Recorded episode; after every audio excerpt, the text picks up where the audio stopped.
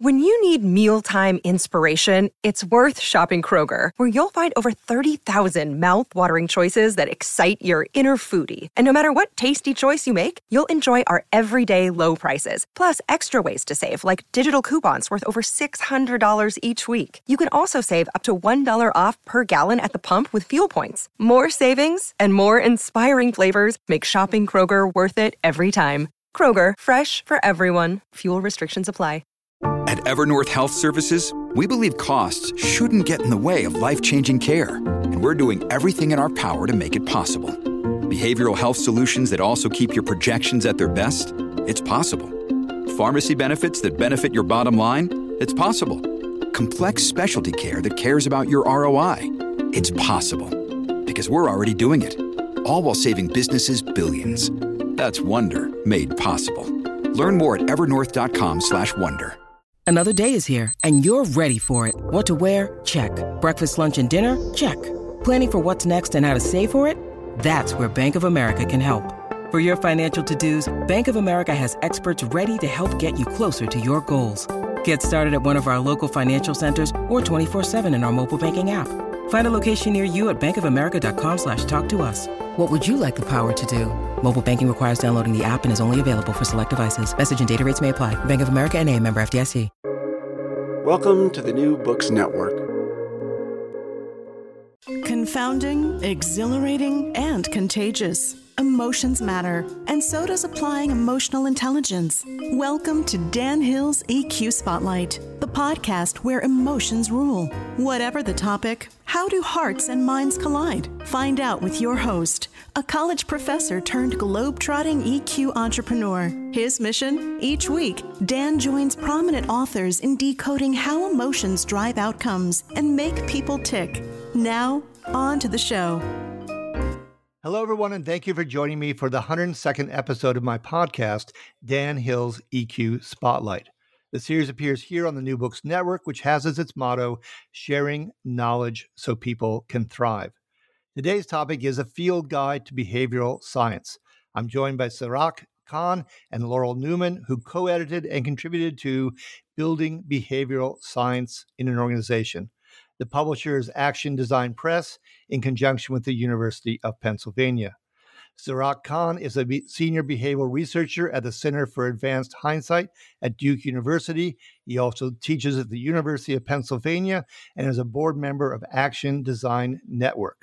Laurel Newman is a behavioral scientist at Edward Jones and a former college professor at Fontbonne University in St. Louis. Welcome to the show, both of you. Thanks for having us. Thanks for having us.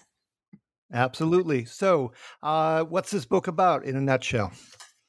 This book is sort of a culmination of a bunch of different uh, experts putting their heads together about how you actually use behavioral science in the field. Um, we realized that you know we knew a bunch of folks in uh, a bunch of different areas that use behavioral science. They all have sort of different spins on it, and so we wanted to kind of pull that all together in one place and talk about not just sort of the concepts of behavioral science, biases and heuristics, that sort of thing. But once you're kind of bought in and you're trying to actually build, you know, a, a, team or a function within your organization to implement this stuff, how do you go about doing that?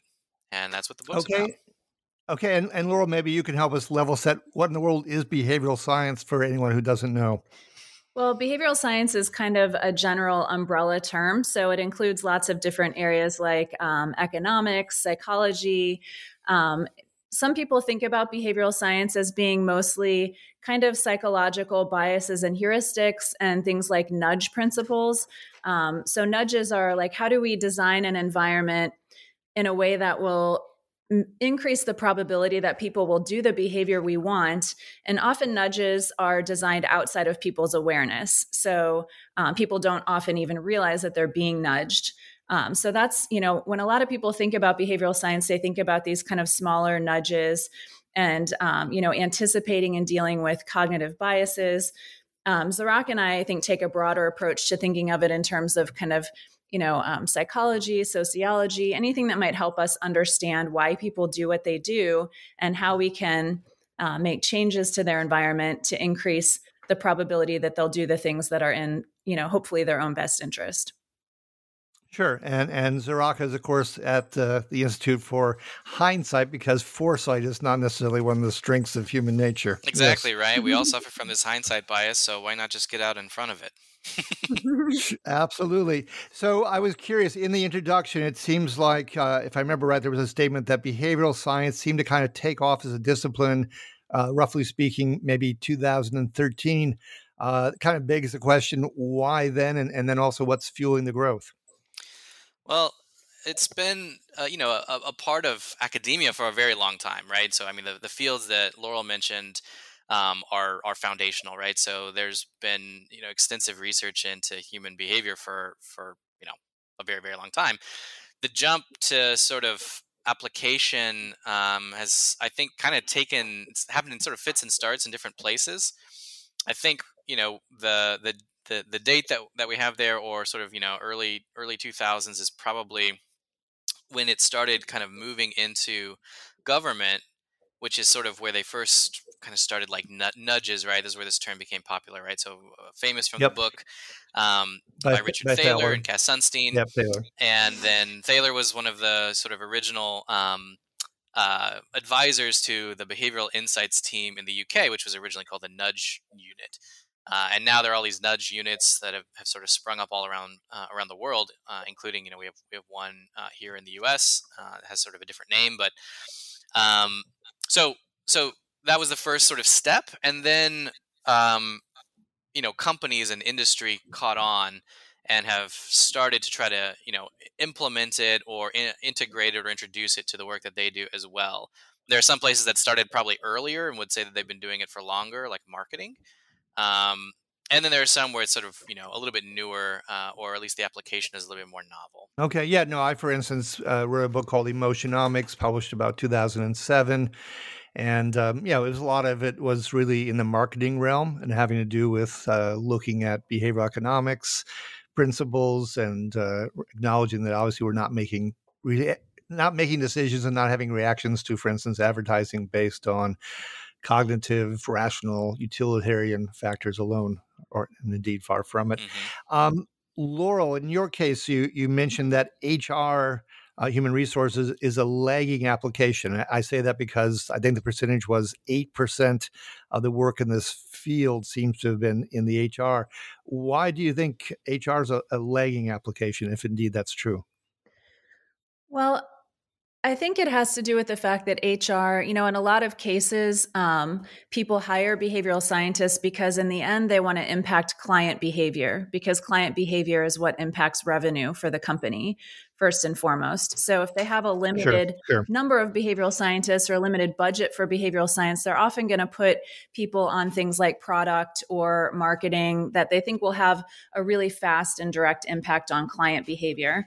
Um, HR is more of a long game um, you know, it's investing in behavioral science that can help test things and improve things for internal employees often which can help with retention and productivity and innovation and you know things like that that wrap back around in time and lead the company to be more successful, but that don't have quite the same sort of straight line to an outcome like sales that you could see um, if you invest in other areas. Okay, so the ROI is not as readily apparent to executives, for instance. That's my opinion. Yeah. Yeah, that's fine. Yeah. We're all here about what's your opinions, what's your feelings. Um, that's all, all, within bounds and yeah. legit. Um, do you think the executives are? Wh- where do you think they're at in terms of understanding the importance of behavioral science? This is still for you, Laurel. We're going to jump over to innovation and Zarak here in a bit. Yeah, I think I think there's just a lot of variability. I mean, there's sort of a classic way of thinking about employee motivation that's focused heavily on extrinsic rewards, things like compensation and bonuses, and um, even benefits and things like that. Um, and it, you know, those things are often easier and cleaner to design and test the effects yeah. of. Things like investing in intrinsic motivation can be a little more nuanced, you know, and a little bit harder to um, you know you have to make more structural changes sometimes to the workplace um, and you and you have to have often lagging measures. This is something that i think you know i've seen business people don't love in general is the idea of lagging measures. You know, let's test this and tell me in two or three weeks if it works, or tell me tomorrow if it works. The idea of changing employee culture and changing employee motivation, retention, those things take a while for us to assess in terms of, you know, in research, we call it dependent variable measurement. Um, so uh, that's another reason why I think there's often a preference for uh, making changes that we can kind of assess the impact of uh, right away. But I think there are a lot of companies that realize, you know, you can really attract and retain top notch talent if you're willing to invest in these things and if you're willing to offer employees an environment that they really look forward to coming to and where they feel like they can reach their full potential and they're supported and um, you know there's just sort of an energy to businesses like that. And i think increasingly um, businesses who are of that mindset are starting to invest in those kind of longer term um, approaches so do you think that that percentage of it you know being 8% in a lagging application do you, do you see good odds that that's going to uh, materially look different in say five years from now? And i say that in part because obviously we're speaking in the context of the great resignation and we're speaking in the context of you know even more almost desperate you know a war for talent mm-hmm. and making sure it doesn't go elsewhere in retention. So I, what i know it's the crystal ball but i'm curious what you might think. Yeah i mean you took the words right out of my mouth with the great resignation. I think companies have to you know they have to start thinking differently about how do we understand our employees more as kind of rounded human beings and how do we create environments that meet a, a more like a broader set of human needs so that people can really um, you know there's a lot of research on the importance of psychological safety and people being able to kind of be who they are at work and things like that. Um, that's really important but what we're talking about here is is beyond that. It's really creating environments that kind of um, motivate and acknowledge and recognize and support the types of um, behaviors and outcomes that are going to be beneficial for the for the company, but also that are going to be meaningful for the individual person. Um, so I think that there will be definitely an increase in um, attention to behavioral science in HR and employee space. Um, and I think it'll be not just designing environments that are more, um, you know, that make employees happier, but also thinking more about what are the kinds of deeper psychological needs that employees have and how can we address those needs so that people really feel bought in and connected to the workplace. No, no, I, I love that answer. I, I think that's really an important uh, initiative that needs to be taking place. Um, you'd also mentioned, and we're going to jump to Zarak here after just one more question. Um, you had mentioned some behavioral economic principles that you thought were applicable to employee culture and HR. Um, and I, I, I was very much taken by that because I've always considered my work on the importance of emotion in business to be tied into behavioral economics as a fellow traveler. So you mentioned loss aversion, uh, social proof, ego depletion. Uh, I'm hoping you can both speak to those. And then I was wondering about another one, which was inequality aversion. I have to think that uh, the regular employee looking at, for instance, the compensation of executives uh, might find that pertinent. Hmm. Um, so I'll I'll talk here for a moment and then let Zarak uh, speak, you know, um, speak his mind. Uh, loss aversion is an important one. You know, for anyone who isn't familiar with that, it's the idea that when people receive something, it's, you know, it feels good, but when they lose something of equal value, it feels much worse than the good that they get from receiving it. So, this is something that we keep in mind when we begin new programs or new rewards or things like that. Um, you know, even things like recognition. If you give people something and then you decide, hey, we're not really getting the ROI or the impact that we wanted out of that, and then you pull it back, um, it usually leads to a lot of blowback. Um, people feel kind of you know offended and hurt and they don't understand why you know from their perspective often it's it's been making them feel good so why would you remove it? Um, so that's just sort of a cautionary tale about tinkering with things and saying well let's try this and if it doesn't work we'll just change it. Um, sometimes that's a good you know sometimes that's a good thing to do but when it comes to actually giving people things um, it's not not often an easy thing to take them away um, sure, makes makes sense. Yeah. What What was another one that you mentioned? Oh, well, you uh, social proof, mm-hmm. ego depletion, and then I brought mm-hmm. up the specter of inequality aversion. Mm-hmm.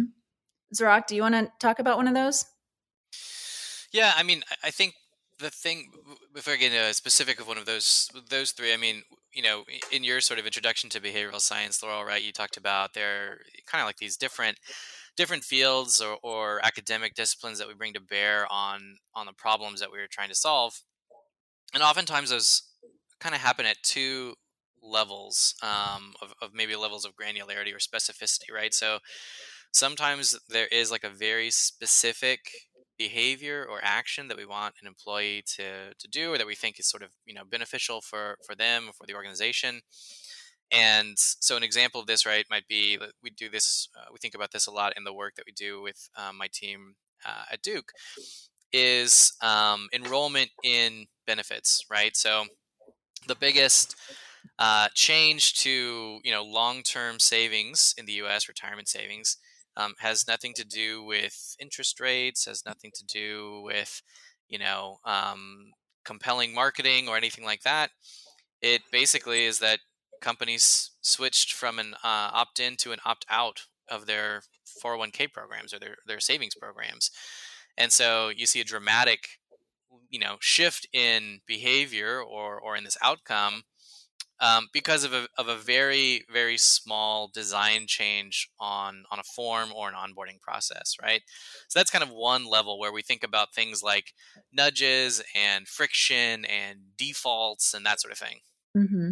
and then there is this sort of higher level and laurel spent um, you know spent time kind of describing this where it's more around like okay well defaulting somebody into a 401k maybe you know has sort of limited effect or impact on their you know on the Great Resignation, um, right? Uh, like this is something where we think at a higher level, like, well, why why are you here in the first place? You know, and when you ask people, you know, who who have stayed either either jobs that they liked, where you say, hey, like, what what was your favorite thing about that job, or it seems like you really didn't like that job. Like, why did you stay there so long? the answers tend to be kind of similar, right? Where it's like, well, I really like the people I worked with. I really liked my boss. The work was really meaningful, whatever, you know. So there's always something that kind of keeps people there. And it's very rarely, you know, exclusively just sort of an extrinsic reason, like, well, you know, I got paid this money to do it, right? Yeah. Uh, and it's yep. less and less the case now, right? With the sort of um, departure of things like uh, pensions, right? Where you're sort of paying into this and you're kind of getting this uh, uh, defined payout over time. Mm-hmm. So I think when you think about sort of biases or, or, behavioral principles, right, we kind of think of those two levels of of um, specificity, right? Some that are very very specific on like discrete behaviors that we think uh, employees might be doing or, or that we think they should do, like signing up for benefits. And then the other is sort of like at a high level, what are kind of you know concepts that we sort of want to bake into just the way that we have set up our organization and the way that we do our work. Okay, no, I like that a lot. So, um, staying with you, Zarak, switching over to innovation, I was intrigued at one point. You state the difference between looking innovative, such as hackathons, feeling innovative, you invite in a speaker, for instance, and actually being innovative. So, I, I think that begs a, an opportunity for you to elaborate on that a bit. Love the opportunity, Dan. Um, yeah, this was like very helpful for me in uh, in in sort of you know kind of developing an understanding of yeah as like a innovation professional like what the heck am i supposed to even be spending my time doing um, because you know and, and this was like you know it's basically like this i'm spending most of my time thinking about this so imagine somebody who only spends you know an hour a month thinking about it right so there's a lot of like uh, a need for clarity around this this stuff if you're building out an innovation strategy and so the you know one of the things that I've done and, and helped other organizations do is let's map out all the things that you do that you think are innovation activities, right? And um, I, I sort of developed this by talking with other friends and, and folks who are in similar roles. And um, you know, within a week, they would come back and say, man, like I was able to kind of map this whole thing out with my organization too and sort of see which pieces should be working together more closely, which ones are like things that should be funded by a totally different part of the organization. So to, to sort of build this out a little bit, you know, there are activities that you know that an organization might do to demonstrate to um, to the market, to you know their competitors, or to their clients, um, that they are an innovative company. and that doesn't necessarily mean that it's actually producing anything a, a, sort of a, a meaning uh, to to the organization itself, right? You're just sort of showing yeah, people. It's a, do- it's a dog and pony show, man. Yeah, exactly, yeah. right. We put on this big event and we invite a bunch of speakers, and it's like, wow, that must be a cool, you know, organization. They're doing all this great stuff. Okay, but like, does that translate into you know an improvement of your product or better services, whatever? Like, you know, probably not. You know, if that's the only thing you're doing. The second category is sort of feeling innovative it's similar to the first one, but it's turned inwards, right? So you're saying, oh, we've got like a ping pong table and you know in the rec room or cafeteria or whatever. Like this is a cool place to work, you know. Um, and so you know this is basically convincing the people that work there that hey, we're doing cool stuff. This is a fun environment. We must be like an innovative organization. And there's nothing wrong with either of those things. Um, but the third category is what I chose to sort of focus on in this chapter in the book of being innovative where um and it's i used to kind of visualize this as like a tree in a garden and so the garden is sort of like there's like ground cover right that's sort of like feeling innovative looking innovative it's like well there's lots of flowers and sort of pretty things there but like what you're really hoping for is this like sturdy tree and the tree is like you know that we're being innovative here and there's different branches to this right of sort of are we you know generating ideas and there's lots of activities that you can think of to sort of generate ideas. Are we assessing them in some way? Are we testing them and scaling them you know? So um, that's sort of what the, the, the focus where if you're being innovative it makes it much easier to look and feel innovative if you're only looking and feeling innovative and you're not actually being innovative it starts to sort of not feel very genuine Sure. Well, you might appreciate the fact that my, my father was in charge of 3M printed post-it notes. Oh. And uh, innovation was very central to 3M, and you were supposed to devote, I think it was as much as 20% of your time to actually generating ideas. So lo and behold, much later in my career, I ended up being the director of executive communications for a Fortune 200 company. One of my charges was the annual report. I laid aside a two-page spread for new innovations in our $6 billion revenue company I had to pull the section. There was nothing worth reporting on. Could fit it on a post-it note. Exactly. I was going to say maybe they gave maybe you even more so if I left the post-it note blank. But, yeah, um, so yeah. So uh, there was another thing in, in your chapter, Zarak, I wanted to go to because I think it's it's germane to this show and its name, but also just to what you were arguing for, which is that innovative initiatives involve thoughts, emotions, and relationships because i'm trying to get at here in part the importance if you're going to make something happen you're going to have to get buy-in which is the relationships part but i'm hoping you can speak to emotions as well. Yeah absolutely. I mean all of these things are relevant and it's this again kind of to echo this uh, theme that's come up a couple times already of there are sort of different levels of operating within you know behavioral science or, or things that we might use in trying to solve these problems or, or create a behavioral science function, you're not going to be able to just kind of nudge people into creating transformational innovations, right? And so um, you have to think about well, is there some, you know, or is our incentive structure set up in a way that actually facilitates this or in a way that is detrimental to these efforts? And so, you know, the the classic example here is Clay Christensen's work in with disruptive innovation, right? Where it doesn't really matter if, you know, you can have the right mindsets, you can have the right everyone likes each other, you can have great relationships, but if your organization is set up in a way where, you know, if the success of this new innovation means sort of the the death or just to the detriment of your existing business well yeah. it's going to get killed you know um, even if everyone's excited about it and everyone likes each other like so so you have to be a little bit more holistic in kind of thinking about this as a system and how it interacts with the other parts of the organization beyond just sort of you know nudges and behavioral principles here so um, so you have to think about okay well how are people um, you know the relationships they have with each other but you know to your your point or your question about emotions right like well if the success of this feels like that it's going to make somebody else feel as though they are failing and you need that person's buy-in to you know maintain this initiative well you have to be pretty thoughtful then about how you frame the work. So it, it sort of just kind of prompts you to be more thoughtful in general about how you're sort of setting up the process, but also the people that are involved and how you're going to have to interact with all of them. Okay, and, and Laurel on that on that same theme, because I, I mean, surely in your work at at uh, you know um, Edward Jones, I mean, you're in effect an in-house consultant, and you've got to build coalitions and buy-in as well. Did you have something more you wanted to say on this front? Well, not specifically about Edward Jones. I just was going to say, sure. um, kind of to, to Zarak's point, I really liked in the chapter, Zarak, where you talk about the difference between incremental um, innovation, which is kind of small, gradual changes, which are really part of just running any business, as you're always improving things, versus adjacent innovations versus transformational innovations. And what you're talking about there, I think, are transformational innovations. When a company realizes that something that has previously made them a lot of money and been successful is sort of falling out of fashion for one reason or another, and it's in danger of maybe not being able to continue doing that.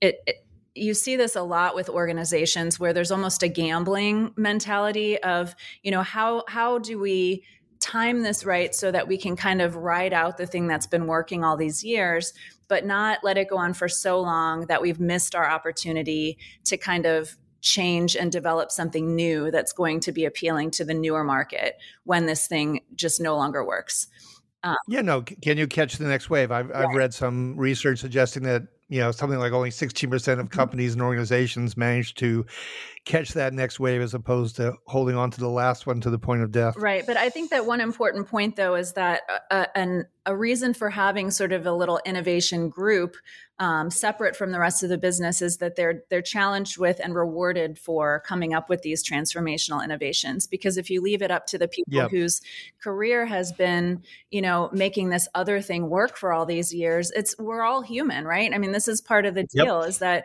it's really hard to say you know it's really hard to say even to yourself this thing that i built that has worked all these years that has is sort of my pride and identity needs to go away. And it's just not you can't just can't ask people to do that. So that's i think a really important reason to have people whose job is devoted to innovation and who you know are not tied to old ways of doing things. Yeah no i like that. And i thought that was really one of the important aspects of the book was the candor on this front because I mean there's language like it's going to be an organ rejection. Uh, you're going to meet with mm-hmm. resistance. Mm-hmm. Uh, there's going to be inertia. I mean, all, all of those things are are very much true. I remember when I went out as an innovator, a friend of mine said, "Well, Dan, you're kind of like a missionary. You go out and the cannibals eat you alive." And it's it's true the Catholic Church will canonize you, but that's 500 years later, and and in the meantime, you'll have no heirs. Um, it's it's hard being an innovator. It just is. One last question before we run out of time. It might be for Zarak, it might be for both of you. Uh, there's a point in the book where you mention some well-known behavioral science frameworks. Uh, there's EAST framework, a FOG model, the Hooked model, mm-hmm. 3B framework. I'm throwing out all this terminology, but over time in your work, have there been certain models or just certain steps or key points to keep in mind, checkpoints to to make your your work work? It's a great question, um, and it's something that actually we, it's the very first lesson in the class that I teach at um, at Penn in their MBDS program um, is about frameworks, and the main point um, is really that like the trick is not like knowing every single framework, right? It's sort of like knowing which which is the right one for the situation that you're in. Um, to some extent, this again deals with specificity, right? Is you are you looking for just sort of a general you know it's it's early discovery and you're kind of looking for a general framework or model around behavior well you know that's where something like COM-B or 3Bs or fog model or whatever right? Like these are very very general things where it's just like okay what what's the behavior we're focused on? What are the barriers? And are there benefits to this? Right? Um, so it doesn't give you the level of specificity that's going to actually you know tell you exactly what to do but it's a starting point and then there are some that are much more specific, right? So you mentioned like the hooked model uh, around habits, right? So, um, you know, once you have sort of identified this is what you're trying to do, well, this might be a relevant framework for kind of thinking through that.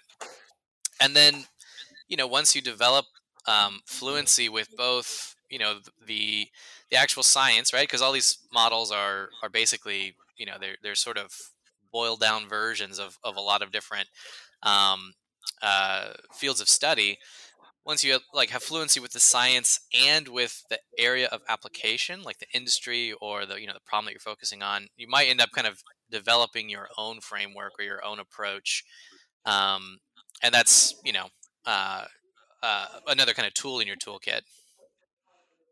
Sure. No, I think that's a that's a very fair answer. So we're going to leave it there. I want to thank both of you, Zarak and Laurel, for your time. Uh, this has been episode number 102, a field guide to behavioral science. Uh, Khan and Laurel Newman are the co-editors as well as contributors to Building Behavioral Science in an Organization.